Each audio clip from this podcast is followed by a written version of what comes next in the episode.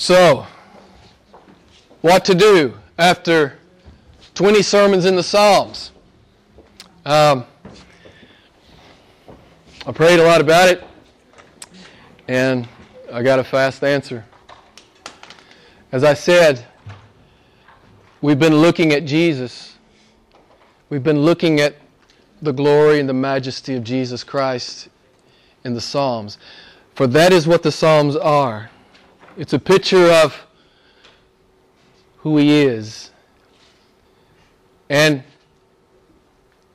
it seemed good to go and hear what He says. And I thought, you know, maybe we'll look at some of the really hard things that Jesus says about belonging to Him.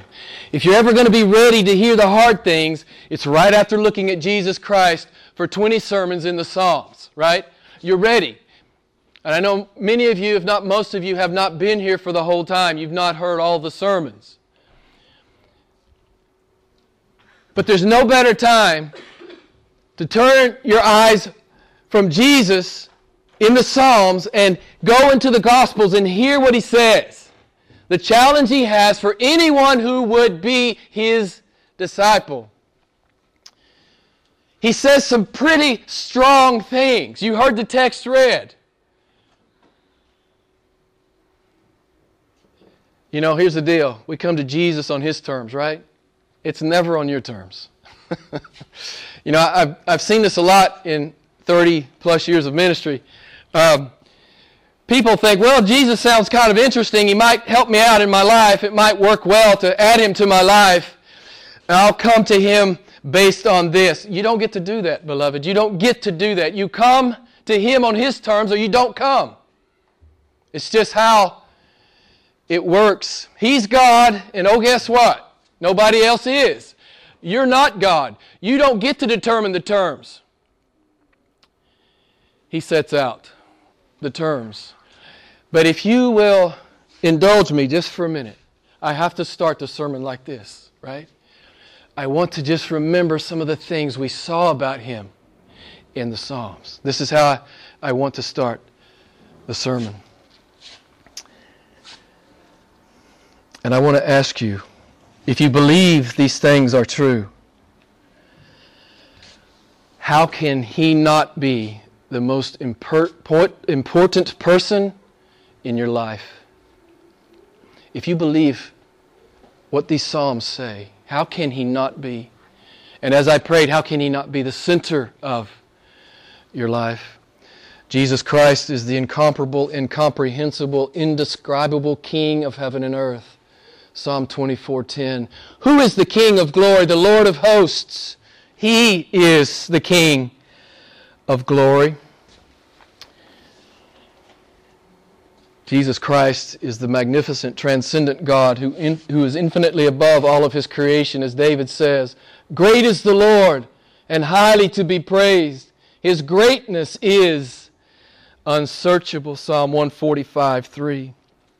Jesus Christ is the omnipotent God of absolute sovereign power and authority.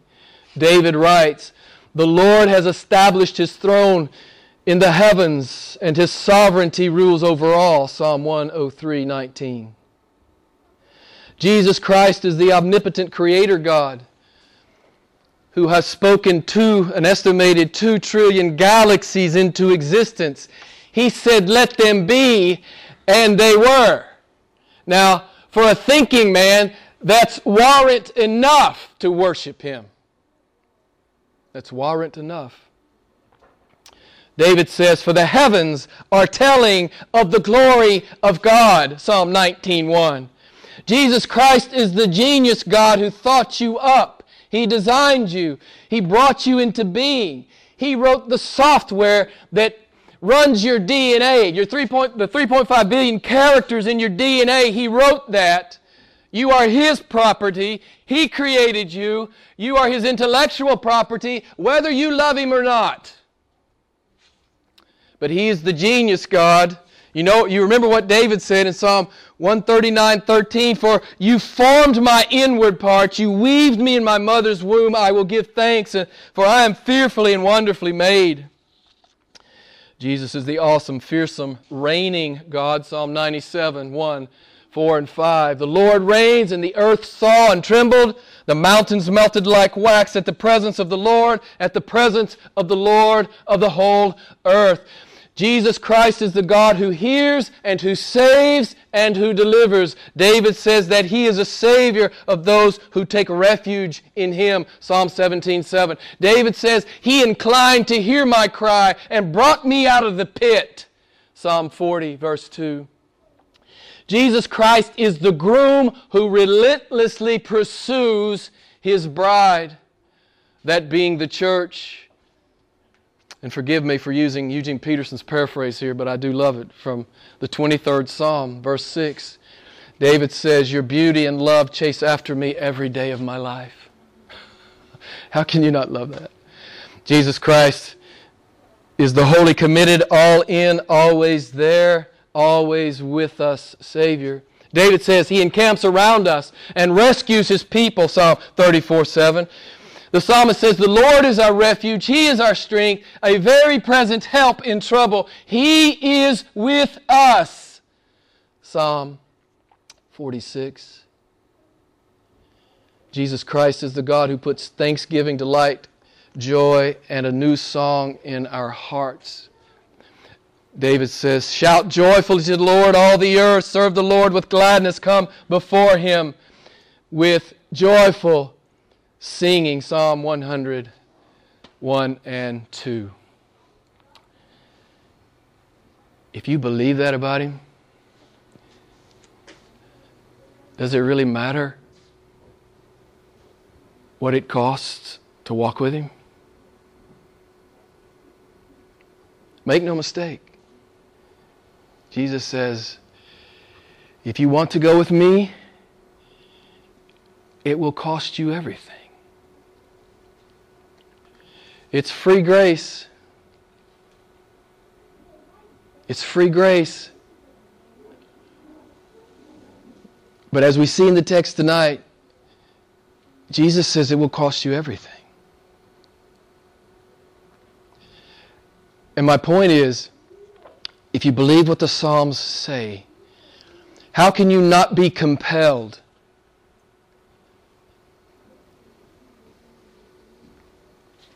to come to Christ and to know Him and to love Him and to serve Him and to make much of Him and to treasure and adore Him and delight in Him. Now, if you don't believe the Psalms, okay, go live your life. Eat, drink, and be merry, for tomorrow we die. But if you believe the Word of God, then you must come to Christ on His terms. You must, beloved. You must. It's what the whole Bible is about. God built and designed humanity to delight in Him. You were built to delight in God. That's what you were designed to do. That's what you were created to do. It's what the whole Bible is about. It's what the incarnation is about. It's what the crucifixion is about. It's what the resurrection is about. It's what the second coming is about. It's what all eternity will be about. That you and I will love and worship and delight in God. You say, I think I'm going to get bored in eternity. Never. It'll never happen. You'll have another heart exploding experience with the living God. Every nanosecond of eternity, beloved. I'm always amused at people who say, Well, I'll get bored in heaven. You know, if you think you'll get bored in heaven, you, you're, you, there's no reason for you to go there. Um, but those of us who have caught a glimpse of Jesus, we know there'll be no boredom there. You remember the lesson that God taught C.S. Lewis in the Psalms? Um, there were many, I'm sure, but the one that he's famous for is he couldn't understand why God was demanding that humanity praise him. He said, you know, Lewis says he sounded like an old woman looking for her next compliment, right? He didn't understand it, but then the Holy Spirit taught him that praise is the consummation of joy, right? Praise is simply the expression of joy. So, what is God saying to you and to me and to every man and woman on the planet? Praise me. What is the implicit in- invitation there? What is it? God is saying, Come and enjoy me. That's what God is saying in the Psalms. Come and enjoy me. I made you to enjoy me, but you think sin and your love of self and your self absorption will make you happier.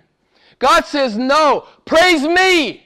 Let me be the consummation of your joy, and I will be forever. You know, it's why human romance cools, right? You get to the end of that human. Doesn't mean you fall out of love, but the, the, the heat, the heat. Those of you who've been in love, you know what I'm talking about.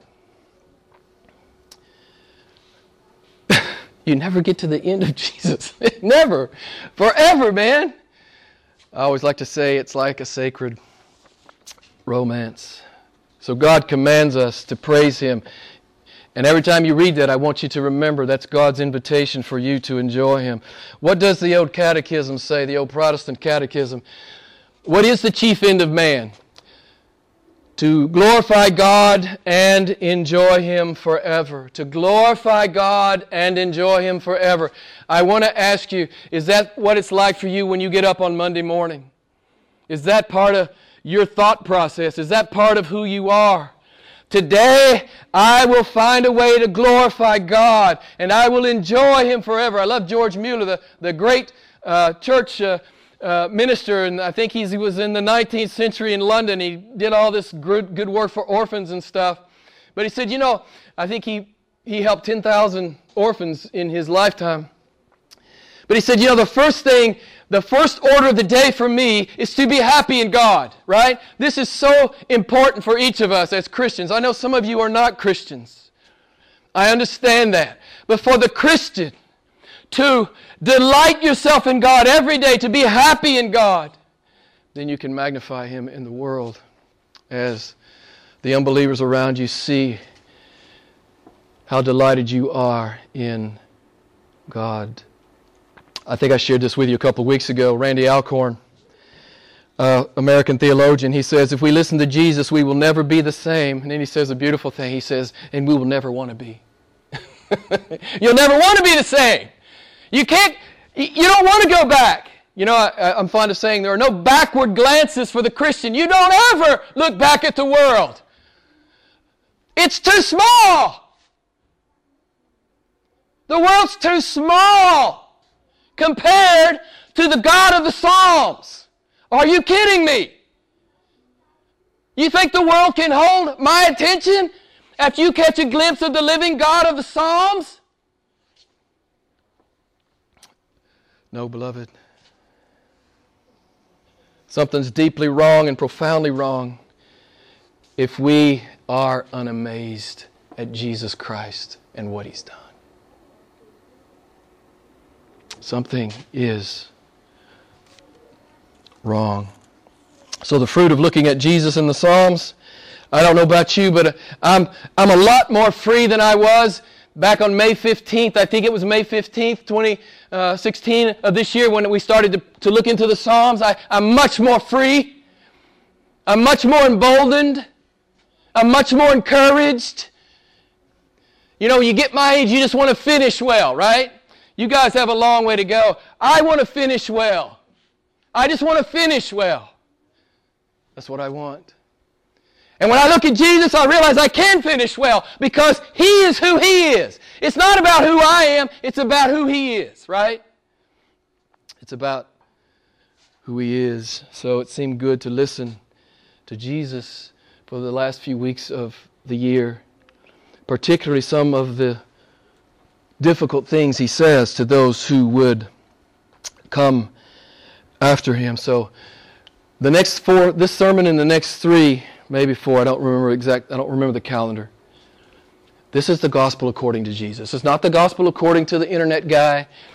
Um, it's not the gospel according to the Pope. It's not uh, the gospel according to, to, it's the gospel according to Jesus. These are the red words. Okay? These are the red words. This is what the Son of God is saying. Verse 25, Luke chapter 14. We're at the end, or close to the end of Jesus' ministry. Let me just give you the context. He's, he's just traveling through the countryside. He's doing miracles. He's preaching. And as he often did, he has attracted a multitude. Now, great multitudes were going along with him. I'm in verse 25 of Luke 14. And he turned and he said to them, um, yeah, Jesus, Jesus often did this. And you know the disciples were jazzed, man. They were jazzed. They had multitudes of people following uh, uh, their teacher, their rabbi, the, the, the man that they had attached their wagon to. Multitudes were coming. The disciples were, they were juiced up, man. They were excited about this, right? And they want Jesus to turn around and say something appealing. Something that will appeal to the flesh. Something that will make people want to follow him all the more. But you know what? You know what you learn in this text? Jesus has never been interested in numbers for numbers' sake. You know what Jesus is interested in? Conversion. That's what he's interested in. He's interested in conversion. So, so the disciples were jazzed. They were jazzed. And I just want to point this out to you. And I've said this to you many times. Some people like to make some dichotomy that Jesus is not talking about salvation. Listen, there's no distinction between discipleship and salvation. It's always the same thing. That's why he says it to the multitude. He's not saying it to the disciples exclusively, he's saying it to the multitude. He says, if you want me, you have to hate your family. If you want me, you have to hate your own life. If you want me, you have to sell all your possessions. That's what it costs if you want me. And if you look at the verses, verse 26, you cannot be my disciple if this is not true of you. Verse 27, you cannot be my disciple if this is not true of you. Verse 33, you cannot be my disciple if this is not true verses 26 and 27. If anyone comes to me and does not hate his own father and mother and wife and children and brothers and sisters, yes, and even his own life, he cannot be my disciple. Whoever does not carry his own cross and come after me cannot be my disciple. That's not how you keep a multitude. Right? You agree? You don't say that if it's about numbers with you, you don't say that. And if it's about numbers with you, you don't even preach that. How many of you have ever heard this preached? A couple. It's just too hard. People don't want to hear it. Let me pray a prayer, do an ordinance, and come to church when it's not too inconvenient. So, you know, I'll be a Christian. That'll make me a Christian. Tell me that makes me a Christian. And if you won't tell me that makes me a Christian, then I'll go down the street and find some church who'll let me do some brain dead, uh, yeah, ritual. So I'll have some hell insurance in my back pocket, right? Jesus loved people way too much to let them settle for a brain dead, heart dead religion. He always told them the truth. Jesus says, if you really want to come to me, you have to hate your whole family and even your own life. He wasn't interested in shallow commitments. Some of you in here are probably interested in a shallow commitment. You're wasting your time. You're wasting your time. He's not interested in nominal followers. Some of you might be interested in being a nominal follower. You're wasting your time.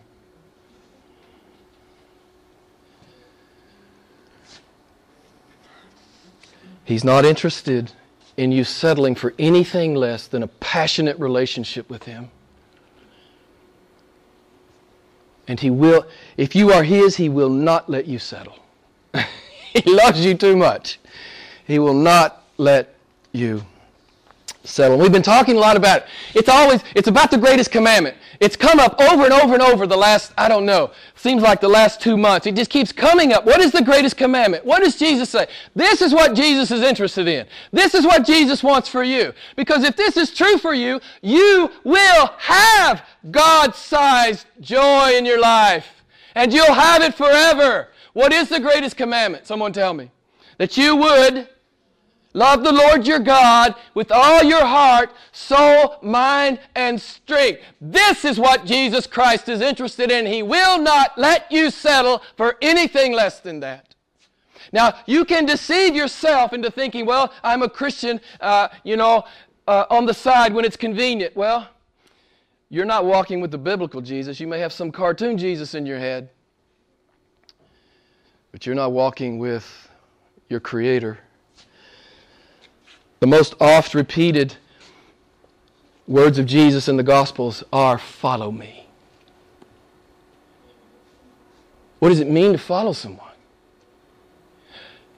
If you're going to really follow someone, it's all in, right? You have to be all in. This is the language of Jesus Christ. This is the gospel according to Jesus. These are the red words. You're either all in or you're not in at all. It's the clear meaning of the gospel according to Jesus. Follow me, he says. In the second most oft repeated saying of Jesus, it appears six times in the Gospels, twice in Matthew, twice in Luke, once in Mark, once in John, and I'm going to read it to you from Matthew 10 39. Listen to this language. He who has found his life shall lose it, and he who has lost his life for my sake shall find it. Now, here's the Jim Albright version paraphrase, okay, to help you understand what's being said there. If you found your life in the world, in the temporal, if you are preeminently enamored and infatuated with this life and the things of this world, you will lose it all. Ultimately, you'll lose it all. You're here for a few moments as compared to eternity. When you die, you will lose it all. But, Jesus says, if I am uppermost in your heart and in your mind and in your life, if you have given yourself away to me, if you have indeed found real, lasting, satisfying, infinite, eternal, God sized life, then you're mine. Right? Jesus says, if you don't hate your whole family, you cannot be my disciple. What is Jesus saying? He's saying, My disciples love me supremely. That's what Jesus is saying.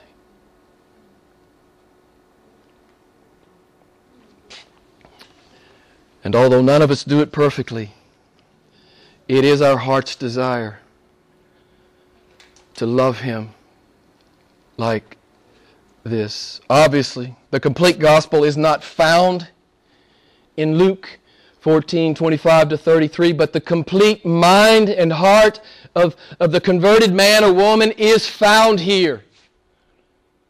It's found here.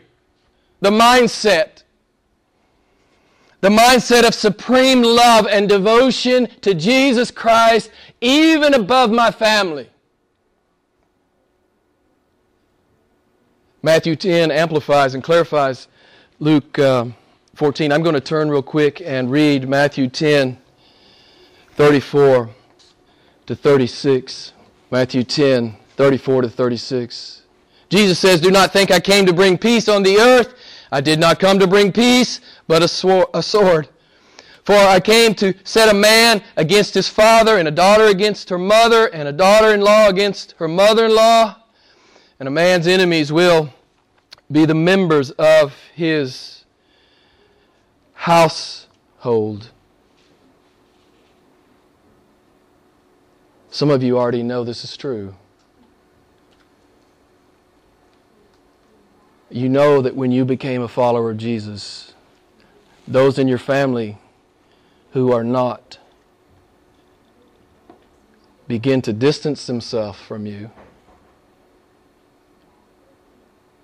And the more you loved him, the less they could relate to you. Some of you personally experienced this. You know, John, Jesus talks about this in John 15. He talks about how the world is hostile toward Jesus and the world will be hostile toward the, the, the Christian, the enmity between the believer and the unbeliever. Sadly, it happens even, even within families. I've seen it.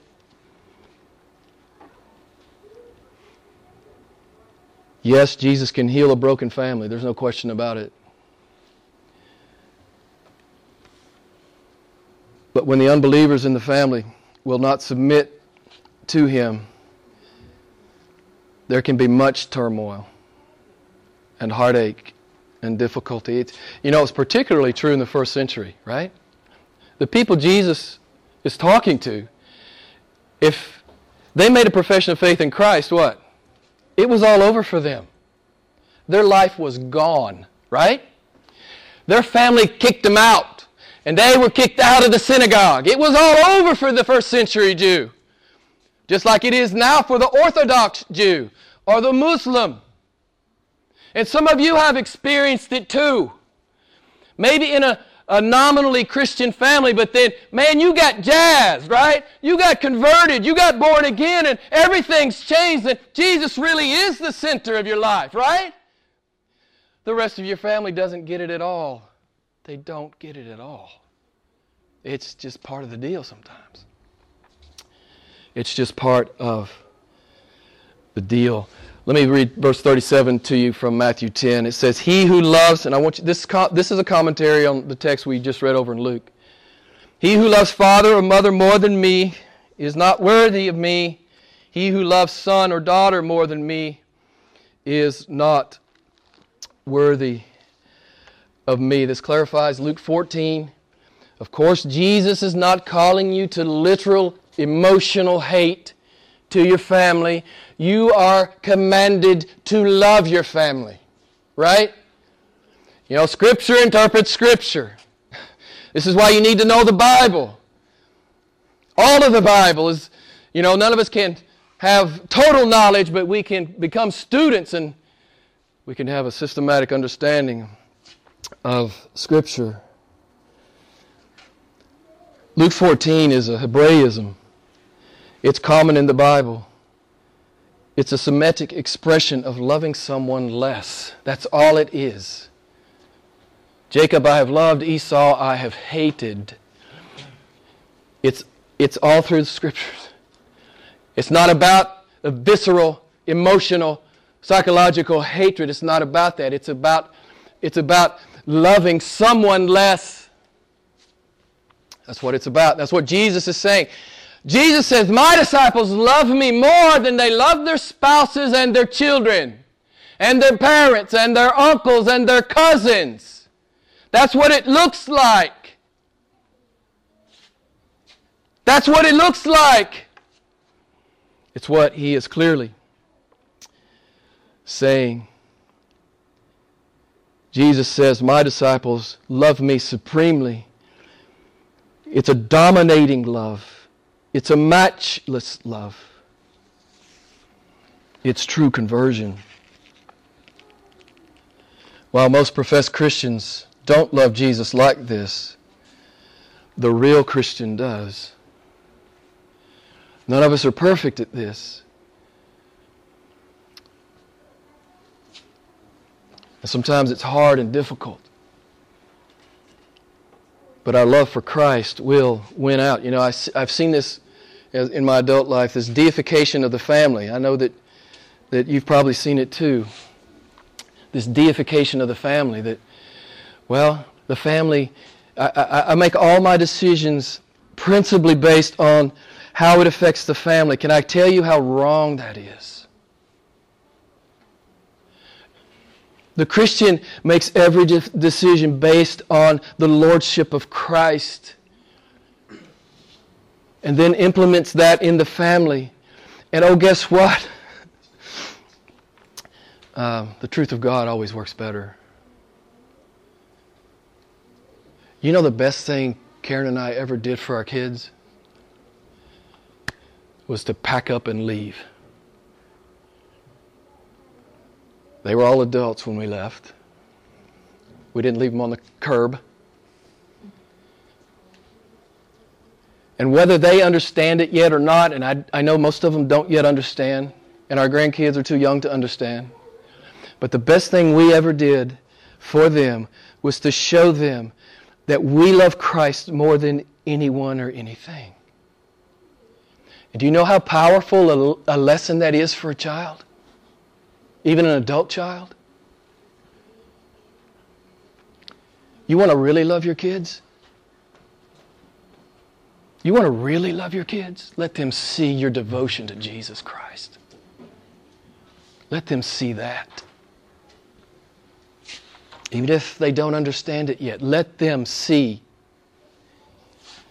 that. So, verse 27 whatever does not carry whoever does not carry his own cross and come after me cannot be my disciple this is the third most oft repeated saying of Jesus in the Gospels. In the Gospels five times. What does it mean? You know, one thing you learn in seminary, the first thing you learn in seminary is uh, elementary principles of interpretation. You know, you hear people say, well, my cross is my mother in law, it's my job, it's my health, it's my financial situation. And they use this verse out of context. No. What did Peter, James, and John hear when Jesus said this? What did they hear? Pick up your cross. What did they hear Jesus say? Die! Come and die! Die to yourself! That's what a cross was. It's not a metaphor. Come and die to yourself. And then you can go with me. You say, Jim, that sounds extreme. Yes, it's extreme. It is extreme. Jesus is the most extreme person who ever walked the planet. It is extreme. It's extremely extreme.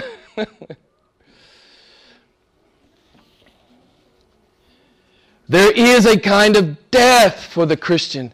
But what's the ultimate reality of Christianity? Someone tell me, what is it? What is it? It's the resurrection. God's calling you to die to silly, temporal, passing away stuff and come and have Him and eternal things. There is a kind of death in going with Jesus, but there's an awesome resurrection, right? That's what Christianity is about the resurrection. It's always about the resurrection. Yes, there's a kind of death for anyone who'll go with Jesus. But there is that beautiful resurrection. You guys know Matthew 13, number of parables there about true conversion. And there are two there that I reference frequently. You remember the man that found the treasure, which is Jesus in the field. And what did he do? He sold all that he had to have the field, to possess the field. There was another parable there about the, uh, the, the man who found the pearl of great price, right? And he sold all that he had that he could have the pearl. These are just uh, parables, analogies, metaphors for what it's like to truly meet Christ Jesus and understand that He's the most valuable person in the world. And if you lose your family, and if you lose all your stuff, and if you lose your life, it's worth it.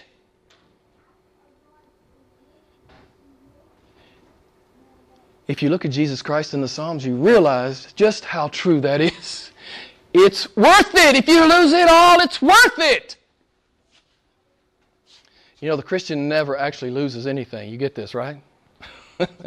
you hear this testimony from missionaries who are acclaimed. They come back and they're acclaimed. Oh, they gave up so much. They did such great work. Everyone, every true missionary will tell you, I never gave up one thing that God didn't pay back to me a million times over. In His presence, in my life, and in my heart, and in my soul, and in my mind. We never really give up anything.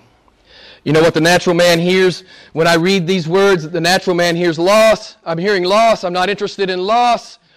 I don't like what Jim's preaching. I probably won't come back next week. Right? This is what happened to the multitudes. They left him. He had 11 guys around him at the end.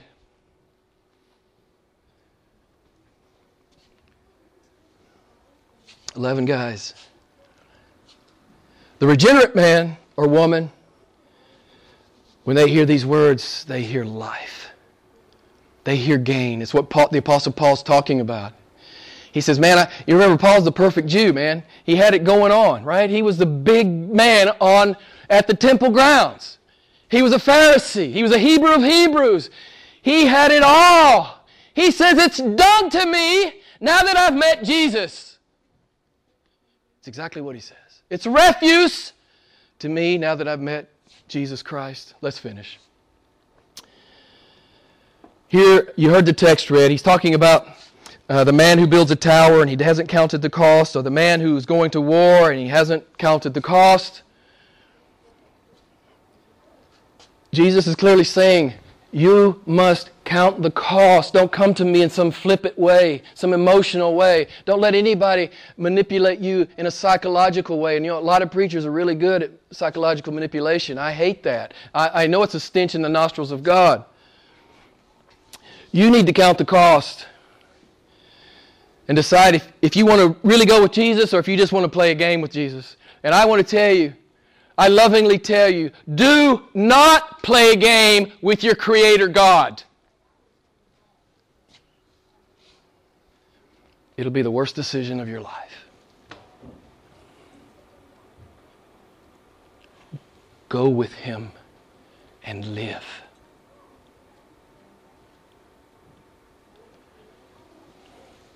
Go with Him and live. Paul says, Whatever things were gained to me, those things I've counted as loss for the sake of Christ. For the sake of Christ. Jesus says, I want you to sit down and I want you to think about it.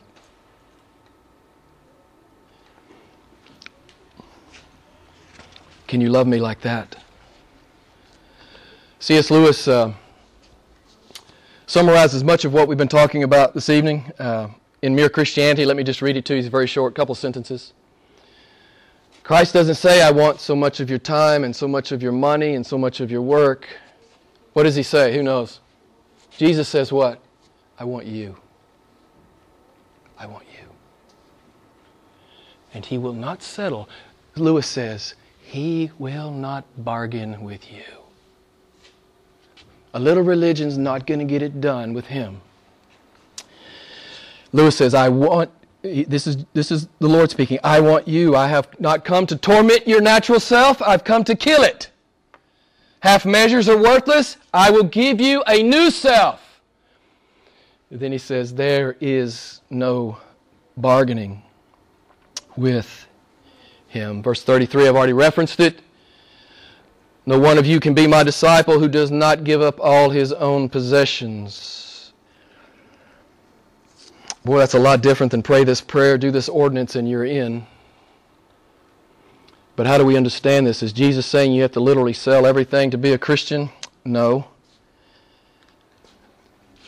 It means you've come to understand that you don't own anything, right? Some of you think you own some stuff. Well, it's a good thing you came tonight because I'm going to tell you, you don't own anything. It's all God's. And it's all on loan to you. What he's talking about is stewardship here as opposed to ownership. Some of you live as if all the resources God pours into your life really belong to you and you are uh, making decisions on them, on them in an autonomous way. You're not talking to God about it. It's what he's talking about. You don't have to sell everything to be a Christian, but you would, you would sell everything. If he called you to it, you would. You would do it. In fact, you've already done the deal. It's in your heart. You've done the deal. The deal's done. Lord, I realize I'm a steward. I realize nothing I have is mine. It is yours. Tell me what to do with it. It's what the Lord is talking about.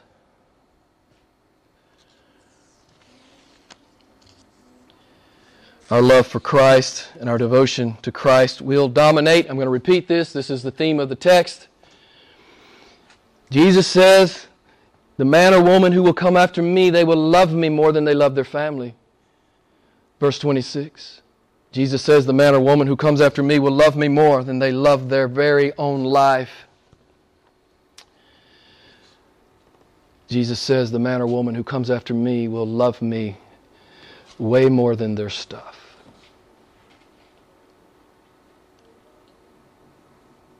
One more C.S. Lewis quote and I'm done. In The Weight of Glory, C.S. Lewis likens Jesus Christ to the sea. And he says, A lot of people go down to the sea. They go down to the sea and they dabble and they splash, but they never get in. This is the imagery, right? They never get, they never get in. They just dabble and splash, which is, as C.S. Lewis says, of no value to anyone. Remember, Jesus is the sea. He says they're careful not to get out of their own depth, holding on to the lifeline that connects them to all things temporal. And then Lewis summarizes and, and concludes this way The lifeline is really a death line. Swimming lessons are much better than a lifeline to the shore. God and Satan agree dabbling and splashing are of little consequence. What matters, what God desires, and what Satan fears is the, is precisely that further step out of your depth, out of your control, and into the deeps. It's what I'm challenging you to do tonight to go deeper with God. Go deeper. Some of you don't know Him. Seek Him. Jeremiah 29. If you seek me with all your heart, what? I will be found by you. We talked about it last week. Don't be a fool. The man, the fool has said in his heart, There is no God. The overt atheist and the covert atheist who has God on his lips but not in his heart. Don't be a fool. Either way. Jesus says it'll cost you everything to come with me. oh, and then he says, Oh, and I'm going to give you the kingdom of God. I want to tell you it's the best thing the best proposition you'll ever get. I promise it's the best proposition you'll ever get. So, you get to make the decision. Yeah, the Psalms. Listen, you say, Jim, I have, I have a hard time getting freed up. Well, you just need to go look at Jesus in the Psalms. You know, if you've caught a glimpse of Christ in the Psalms, you can go to Luke chapter 14. You can hear it. You can hear these hard things Jesus says, and you go, Yeah, yeah, I get it. I get it. I get it. I get it.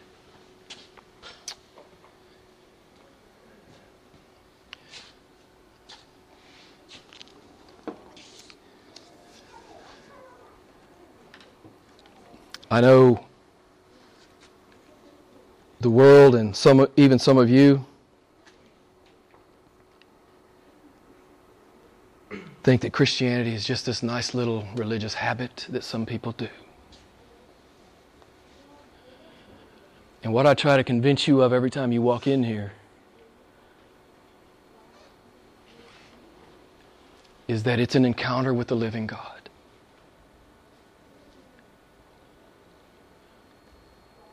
And if you really believe what he says about himself in the Psalms, you can be a disciple too. You can be a disciple. You can walk with Christ. You can bring glory to his name for these few moments you have left on this planet. Beloved, I want you to understand this is the highest privilege anyone has ever offered to you. It's the highest honor. It, it doesn't matter who you are, it makes your life meaningful. As a Christian, I have often said, and I'm sorry, I'm done. I've often said, I am a preacher of the gospel. I couldn't stoop to be president of the United States. I couldn't stoop that low. What I do matters infinitely more than what any president will ever do, our king, our potentate, our pope. I preach the gospel, the biblical gospel. Listen, man, I want you to have it. I want you to have it. I want you to have it, man. I want you to have all that God has for you. I want you to have it. I don't want you to settle for religion. I want you to have it. I've got to shut up now, but I want you to have it. We'll talk about it in the coming weeks. Let's pray together.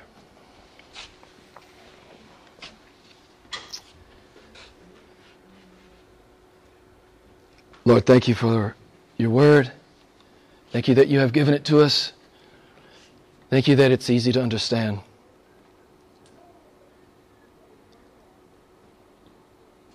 Help us, Father.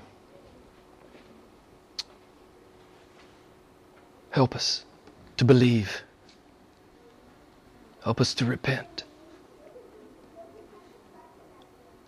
Help us to give ourselves away to you, even as you have given yourself away to us. Help us, Lord, we pray. For we are weak, you know our frame. We are made of dust. But we are made in your image. And we are indwelt by the Spirit of God. And we are more than conquerors in Christ Jesus. We love you, Lord Jesus. We pray this in your matchless and mighty name. Amen.